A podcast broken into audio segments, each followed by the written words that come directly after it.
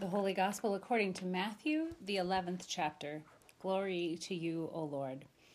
When John the Baptist heard in prison what the Messiah was doing, he sent word by his disciples and said to Jesus, "Are you the one who is to come, or are we to wait for another?"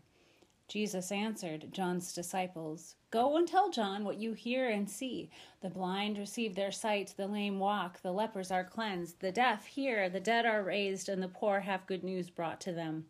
And blessed is anyone who takes no offense at me."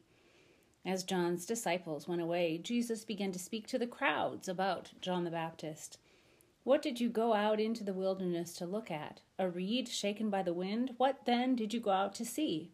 Someone dressed in soft robes? Look, those who wear soft robes are in royal palaces. What then did you go out to see? A prophet? Yes, I tell you, and more than a prophet. This is the one about whom it is written, 'See, I am sending my messenger ahead of you, who will prepare your way before you.' Truly, I tell you, among those born of women, no one has arisen greater than John the Baptist.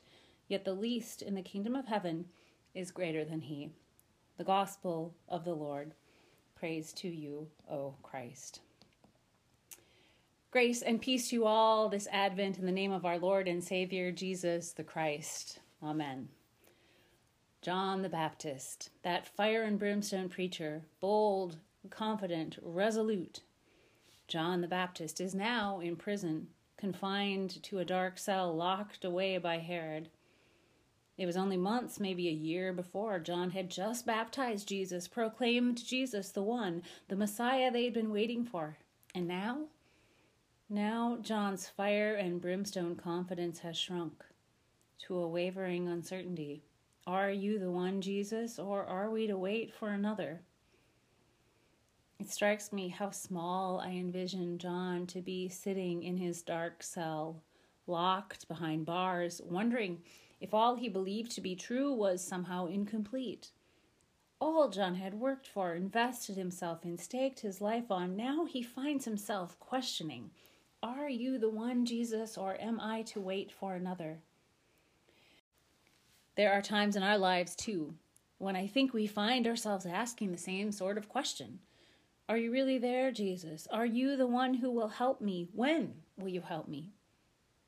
The holidays are particularly hard when you find yourself feeling this way, uncertain or lost, because the world around us just seems to be spinning with wonder and cheer and frantic preparation. It can feel so lonely. For example, when you know there will be an empty chair around the dinner table this year, grief and loss can feel like a prison.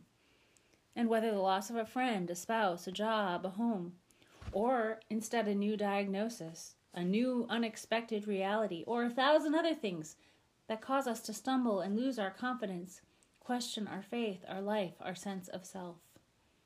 Such pain, loss, heartache, disappointment, these can be so isolating, like a cold, dark prison cell. Ever the more when surrounded by sparkling holiday cheer, are you the one, Jesus? Will you do and be who you've promised? This year, I find myself thankful for John the Baptist in all of his honesty, for sharing his doubts with us from the darkness, because John helps us see and hear Jesus, who responds to his doubts and certainties not with any rebuke, but only with patient love and assurance. Jesus reminds John and us that he is the one hoped for. As the prophet Isaiah foretold, he is the one we've been waiting for, and he is at work in our world, opening our eyes and ears and hearts and minds, inspiring generosity and compassion, restoring community, encouraging mercy and forgiveness. These are all signs of the kingdom. These are all signs of God at work, shining light into our darkness. Look around, John. Look for all of these glimmers of light. Jesus responds to John's doubts and uncertainties with patient love and assurance. And I can only imagine that his prison cell grew a little less dark in the midst of such love and encouragement. John the Baptist reminds us that doubt is not the opposite of faith, but rather it is an honest part of it.